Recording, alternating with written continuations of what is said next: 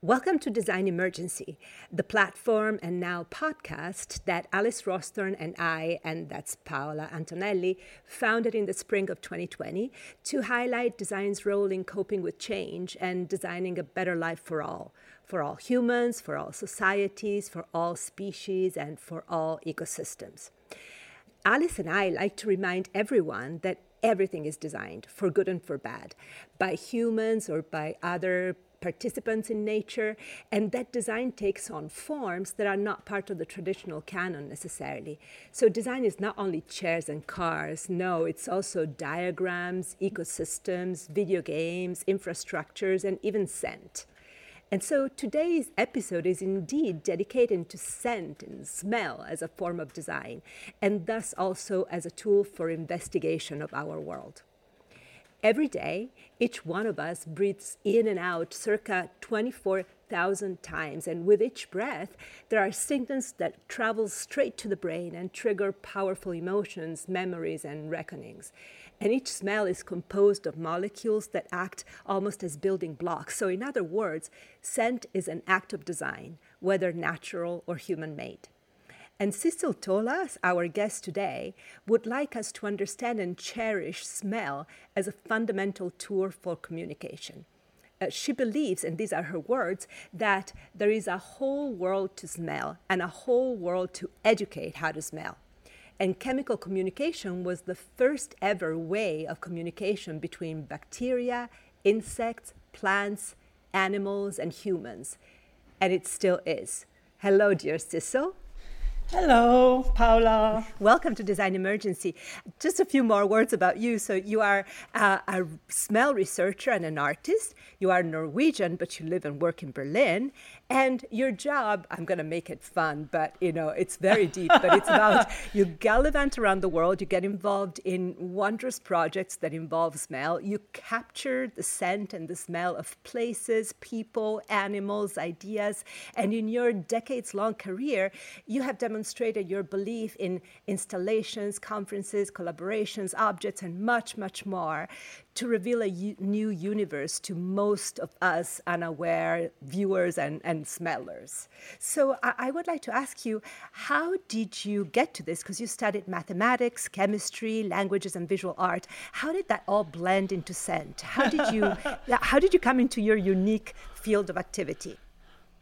First of all, I think it's very important to uh, make clear that I never use the term scent for what I do. I tend to want to use or insist on using the term smell.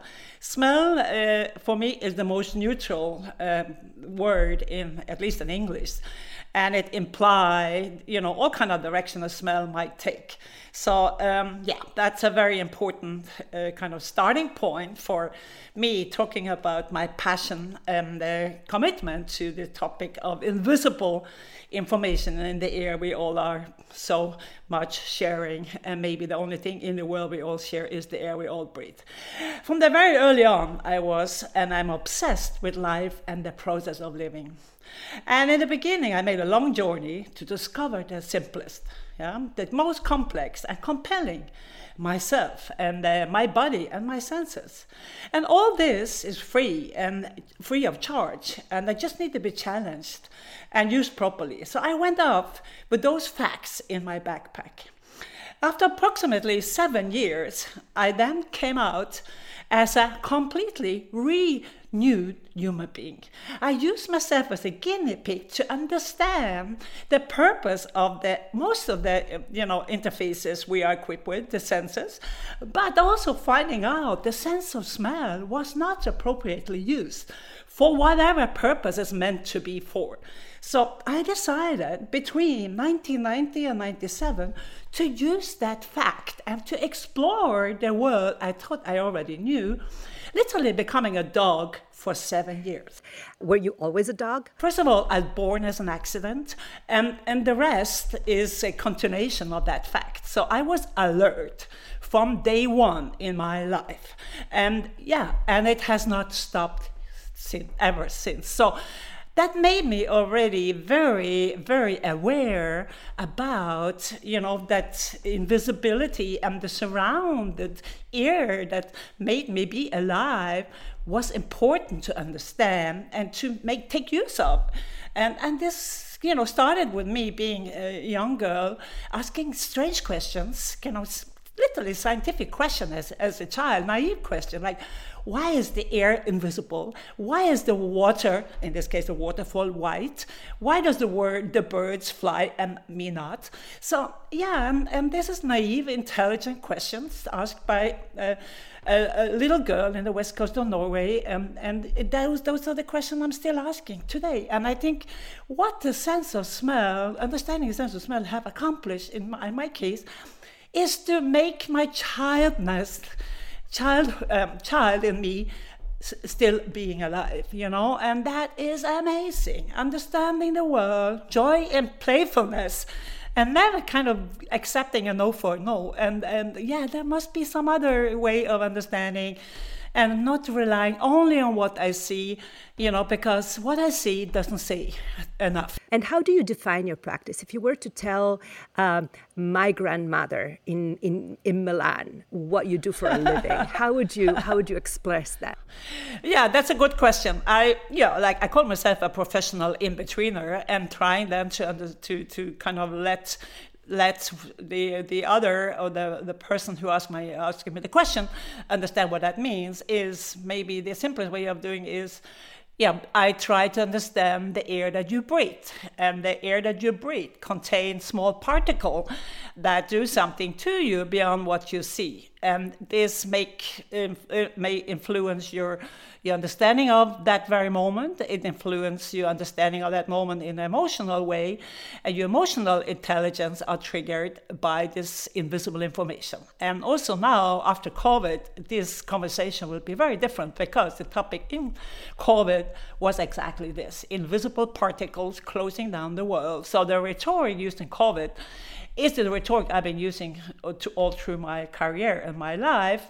And my work is about real you know? I'm dealing with real stuff you know? And nothing is more honest than a smell you know? And there's a whole industry out there that want to cover up that fact and i think it's so sad. And science is there to be applied to help us understand the invisible air we all breathe in a different and more holistic way and taking use out of it. Yeah, yeah but it's not only science. Thank God it's also design and art, and you've been using of them a lot. You know, it's uh, you know at the time that we met, which was at this point, I think about 15 years ago you were um, using any technologies at your disposal. I think you were experimenting. You were using mostly headspace technology, which is the technology that is used in the perfume industry to capture the scent, the molecules of live entities. Think of gardenias, but instead you were applying it to render essences from kind of objectionable uh, objects like sweat, rotten fish, dog feces, and, and also to explore the everyday, as you said, the Real aliveness. Yeah. Yes, aliveness. Yeah. And you were putting them into an archive that at that time was 7,000 scents and now it's 20. So you have this amazing library. And what what is the purpose of the library and how did you work with it? So first of all, you know, when I started off uh, uh, uh, using myself as a guinea pig to understand what it means to use the sensors, to use and coordinate the information provided by the sensors in an appropriate way, I was approached by the industry and started to look into the industry of smell and taste. What are they doing and how are they doing what they're doing? And long story short, I understood that I can do something with existing knowledge that had never been done before. Among others, how they were using technology to imitate, to synthesize nature. And I thought maybe I can use the same type of technology to understand, synthesize reality outside of the greenhouse. So I started to use Headspace and other advanced technologies, like you would use your, smartphone to, to snap a shot of the reality that you just experienced. I will do the same with my little device. I snap the invisible part of that reality, look into the data, break up the smell into individual molecules, and get a scan out of the, the, the world I've just been smelling. So a nanosecond of a smell is what I catch up and I break up and look into individual molecules. What are they doing? Where are they coming from? What makes them exist etc so all this information then gets placed in archives of various kinds call it climate call it body call it ecology call it tolerance uh, you know whatever you know it's all kind of direction including language phonetic you know para, para linguistics etc so all those archives over 25 years has been are literally archives in process. It's like a diary, you know, it's never ending story. As long as I'm still interested in being alive and interested in the topic of life, those archives will still grow. So it's works that are in continuous process like life is. So when I do do concrete exhibition, I just dig into the archive, take out data, replicate, apply to the site-specific topic of concern, and the journey continue. And the journey is called life the first thing that we did together was this conference called Headspace that was here in New York, in which I had paired architects and designers with uh, with like high-end perfumers. So I remember that, for instance, there's an architect Majora Carter that had um, captured the smell of the South Bronx, or architect Toshiko Mori had captured the scent of gravity, and you introduced to all of us in the audience your theory. But then the first thing that we worked together and that I actually showed your work, because the funny thing is, there's also a showing element, was the exhibition called Talk to Me, which was in 2011, which was about the communication between people and things. Yeah, in general, you know, what my work is dealing with the micromacro of life, and that can be from the body to the city and beyond. So I have done 55 cities over the years for various reasons, various uh, purposes, and, and for various clients. And the, the project you refer to is one of the first one, which was Berlin, and it was about diversity and tolerance, looking into very diverse neighborhoods at that time, 2002, 2004, and kind of confronting inhabitants of the city. Yeah, okay, you might be intolerant towards the way your neighborhoods look like, but in spite of that, you all are smelling and breathing the same air. So I literally investigated um, excavation, you know, if you might, if you, if I might use that word, into those neighborhoods, trying to find the DNA of all those, you know, neighborhoods, their streets, their activities, people living there, and made a kind of smell profile of four diverse neighborhoods. The project is called N News, like North, South, East, West Berlin, and um, yeah, and then display this in in kind of harmony, decontextualized hardcore reality placed the smell in a comfort zone of a museum, got people to activate their sense of smell to understand the invisible quality of those neighborhoods. And then I took the the visitor out to the respective areas. It was like a map of Berlin. It kind of rebuilt yeah. the map according to the different locations. Yeah, and as you exactly. said, you know, smell is also a spatial device. It, it, immediately locates you in a space, and I'm sure that we've all had that experience of of like grasping a smell for a moment and bomb immediately being transported to our childhood to a particular location. And so um, the the next project that we collaborated on was a kind of experiment also for me, it was a program called Design and Violence, in which I was trying to explore together with Jamer Hunt the, the contemporary manifestations of violence using design objects as a tool. And you were the opening, it was online, and you were the opening act. You had, you, you sent me an ampoule from the other side of the world containing the scent of violence. And I sent that ampoule to the person that would write the essay, Anne Marie Slaughter, and she she almost fainted. It was such a strong scent. So, can you tell? no, it was like really a shock. Can you tell us about the Scent of Violence project? Yes, the smell of violence, if I might correct you with using the terms that I kind of. Please correct me. I have, no, no, you're completely right. And that's so yeah, important. Yeah. So, smell, smell, smell of violence. Absolutely, because is certainly some some very kind of positive. It might be positive again. You know what's what's bad and good in the world. You know who make those rules. Anyway, that's another another story.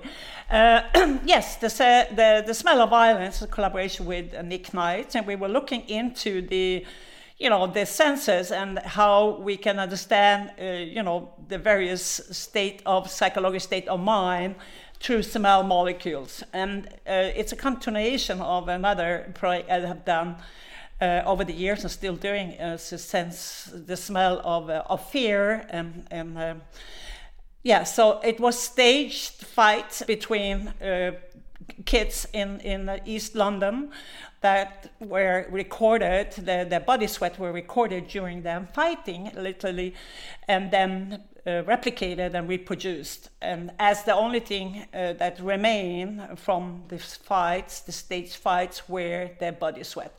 And in that smell, we could actually smell, they were afraid. And in a recent exhibition that you did about your work, your exhibition happened first in Oslo at the Astrup Fearnley Museum yeah. and then at the ICA Philadelphia. And in both cases, you treated the two buildings as living organisms. So I, I just mm-hmm. want to mention also the curator Solveig Øvstebø and then Zoe Ryan in Philadelphia and Forma Fantasma, who also were interviewees in our podcast, helped you with the installation in, in Oslo. Yeah, so the, the, the museum or became a living and breathing organism, literally life. And if there's nothing going on in the building, air is still the agent, you know. And you know, air is full of information. The building has become the agent, and responsive to the current time and topics of all. Uh, and, and, all the works and archive were then uh, placed into this building using the air, hacking the air condition to, to at all be accessible. So it started off with me literally living at the museum in Oslo and um, during COVID in quarantine.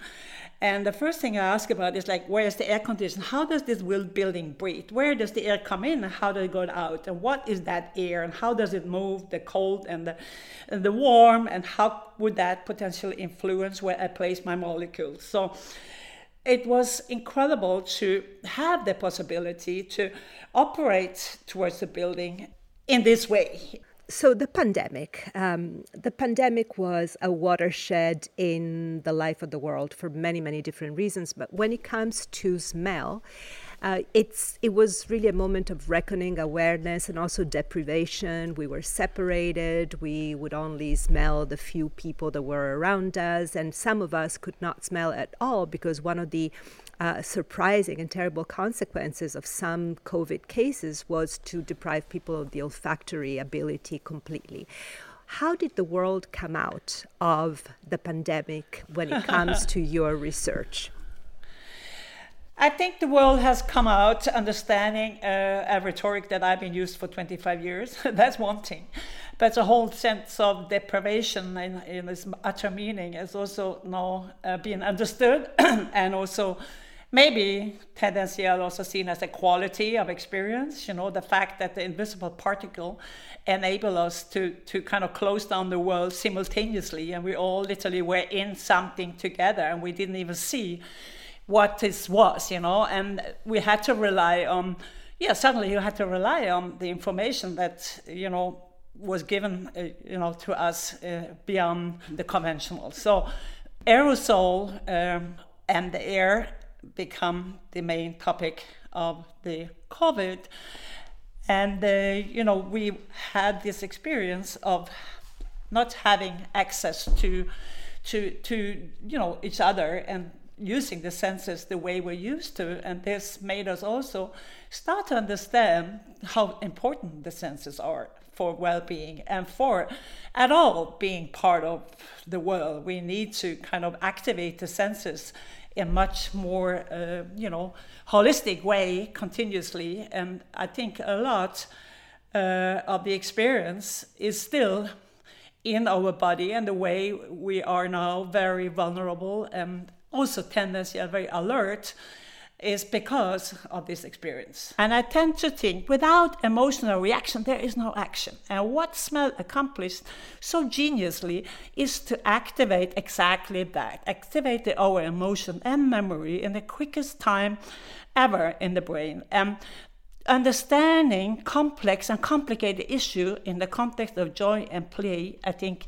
is the only way forward. What do you advocate for? What is an ideal world for you in which smell is incorporated in the way you imagine?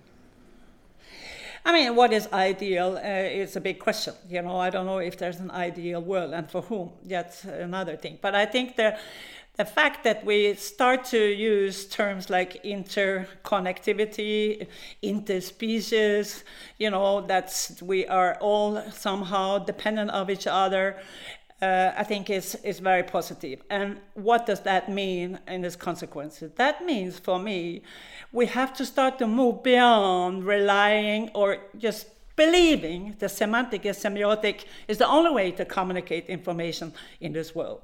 What if we start to rely or to learn how to communicate beyond the word? you know? And this is also adding this aspect of joy and playfulness to the situation. Like if you cannot say it with a word maybe you say it with, with, a movement or maybe you just made a sound or maybe you just add a smell. And then suddenly you have a completely different understanding of the situation and everybody suddenly can contribute even if you're not a mathematician or biologist or multi-skilled uh, in so many other directions. So I think this scaling down to scale up again is essential to move forward. And scaling down also refers to being a dog or daring to be different, daring to get out of your comfort zone and just leave the meeting if you cannot stand the conversation. I said, I'm sorry, I have, you know, or I if can you cannot stand the smell. yeah. if you cannot stand yeah. the smell. Yeah, or I always can stand the smell, but the smell maybe tell me, and I tell that the, tell, the smell told me to leave, you know, and then if you're sitting around, let's say, you're sitting around a dining table and you talk about the smell instead of talking about how people look like. You've always, you've also studied linguistics and terms are incredibly important for you. So you had a whole dictionary that you designed many years ago, and now you, when you talk about how your research is moving, it's smell and, right? It's smell and the yeah. world, smell identification, the use of smell to convey information. So you've really moved into a phase in which you're activating smell to some goals. So, what are these goals and how are you moving now? Yeah, so my work in, in total are, uh, you know, maybe you, you can s- separate them in, in two kind of groups, uh, three type of groups. You know, one is, uh, you know, replication reproduction of uh, real smells, you know, through chemical, uh, you know, uh, simulation. And the other is a coding, smell coding. I have an alphabet, I mean, called abstract molecules that can be applied to to various settings have become references, abstract smell references, the same way that natural gas once upon a time got the smell uh, added onto it, and the communication uh, the, the, or the or the content is something uh, the gas is leaking, so you better be careful. And then the third group is um, uh, uh, the third group is then functional, looking into molecules and what these molecules potentially can do to the brain and to the body beyond the psycho- psychology, like physical, you know, you know, purposes. Using a molecule, let's say, to to help people fall asleep, quality of sleep, and you know, anxiety, etc., etc. So these are studies and research I've been working on for 15 years, and now slowly start to get um, really result that I'm applying to various projects in reality. And all this together, there, there can maybe be condensed down to how do we talk about this? Language. What is the state of the situation with smell and language? And as we already constated, the process of smelling, the way it operates in the brain, it bypasses the rational part of the brain, immediately activates hippocampus memory and emotion. So language somehow is kind of not even, you know, the language part of the brain is not even activated. But I have not given up on that. So I've been studying anthropology linguistics, been working with linguists all over the world in various languages and various smaller languages specifically, uh, where, you know, tradition and kind of cultural, uh, you know, culture influence people's way of talking. So I come across the fact that the less time you you you have to express something to a smell, the better it is for this, the, the outcome of, of what you say. So I've been collecting ex- expressions to words, same, same type of smell for over 25 years, and making databases and compare the term, this, the voice and the, the active activation of, of the voice at the moment of smelling same molecules and same complex smells. And it's incredible to see the similarities cross, cross languages. And but it's also very complicated to make sense out of it. So the latest state of my lexicon, or the Nasalo diction, uh, lexicon, which I call it, is I develop a software that only purpose of the software is to collect the para sound, the phonetic of the voice at the moment you say something. So there, let's say there is a situation with three abstract molecules. These three molecules are placed in Philadelphia, in Oslo, in Greenland, in South Africa, in China somewhere, in Korea, and beyond. And they all share the same database. So you smell, and the software collect the sound of your voice rather than word what you're saying.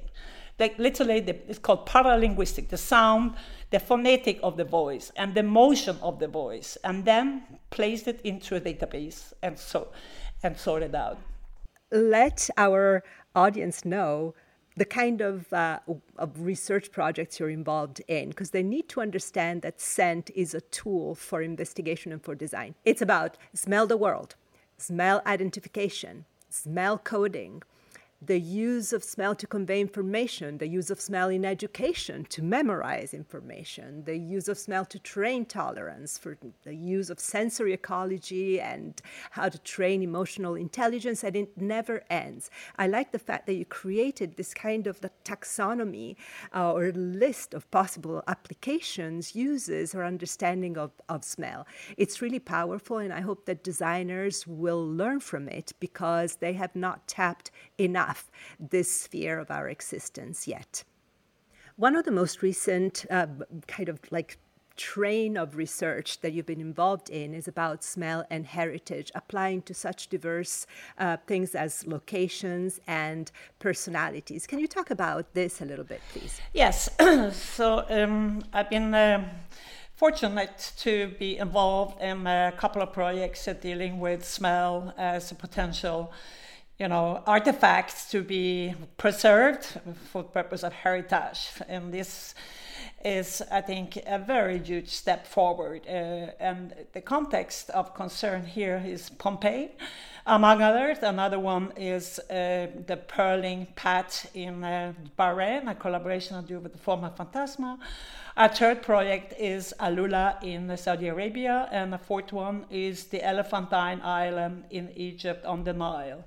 And on all those projects, literally, I am in the field with, a, in, in, in some cases, geologists and archaeologists, and taking part, effective taking part in excavations with my tools and instruments the moment of excavating uh, the, the ground, I'm there to collect the air emitting from the soil, revealing hopefully information about the past that we didn't or wouldn't otherwise know. And then all that data is taken to the surface and replication, reproduction of individual molecules plus the complex smell that, that might communicate, some of those recording might communicate and then place them in the same context of where what else has been revealed in the various sites. And not only are we here looking into how can we understand the, the past from, you know, from organic, uh, you know, organic uh, uh, in perspective, but also how can this be used to contribute to a story that I don't know who told and who tells which story is here part of the the, the, the topic.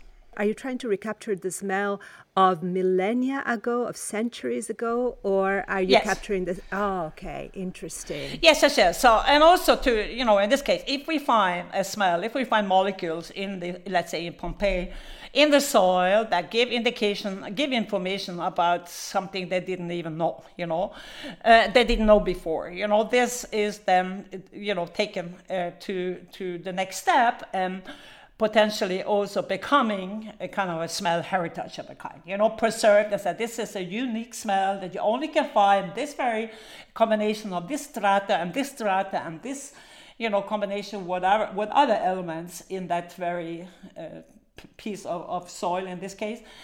And uh, yeah, so looking into how smell can become part of uh, heritage. So know. this this must be it must be a new discipline. It's smell archaeology. Yes. Yes, exactly. And also, what is what's interesting also with the last excavation I did uh, in Pompeii was the the um, archaeologists and geologists and other uh, experts in the field, how they suddenly started to understand their own role in the process. They said, "Oh, we are here primarily looking for things to, in the soil. You know, we are looking for glass pieces. We are looking for you know things, objects." And now we're finding ourselves also including the sense of smell and in that process and that might in the end influence how we write the protocols and i think that is so interesting so that experience then also become part of my project not only I collect molecules emitting from the various sites and look into the data and replicate what I find and communicate it uh, afterwards. But also the conversation with every, all the experts involved. How else, how could we, you know, use the the whole body in this uh, use in, in in applying our knowledge to the topics uh, of concern. So that's part of uh, the, the the the future, which we spoke about before about what will and i think this is also you know again because of the situation we all have been in concerning you know the senses and, and covid maybe this is one of the uh, direction uh, you know. That we can take. Yes exactly talking about heritage you and kind of like smell archaeology you also um, you also conducted a really interesting project with and for Balenciaga, really evoking Cristobal Balenciaga himself. Yes, so over four years I've been involved with Balenciaga, not for the purpose to make commodity and product, but to understand what is, in this case, heritage in terms of a, of a designer. Where does he come from? His, uh, you know, his life, his various uh, physical, uh, you know, in this, his house, his studio, his headquarters in Paris, as well as in Basquilam. You know, does any information in those places, invisible information in those places, could, could be of interest of, uh, in terms of adding on to understanding his legacy. So I've been investigating into the various sites over four years, and some of the outcome have then been placed in, in fashion shows and in especially in the, the first ever uh, haute couture uh, collections that Balenciaga did since 60 I think 68 when Cristobal left the left uh, Balenciaga so these archives are now part of the template that Balenciaga is using to tell various stories. Not only they have template for, for light and colors and etc. etc., but now smell molecules is also a, a, a permanent, you know, uh, ingredients in whatever they do. Even if there is a situation where there's no smell, that's also a smell. So it's um, you know it's quite interesting and quite quite uh, wonderful to be able to apply my knowledge to such a you know ambitious uh, you know company and and the label uh, a, a, brand like Balenciaga. Well, dear Sissel, it's been amazing to have you here, I have to say. And I want to conclude with something that you said that I think we should all carry with us. Yeah. You said that nothing stinks, only thinking makes it so. and I think we should all start sniffing and smelling each other in order to get to know each other better, like dogs. So, thank you for being here today with us. Thank you very much. It was a pleasure to have you here today. And all of you who are listening, we hope you'll be back soon for another episode of Design Emergency.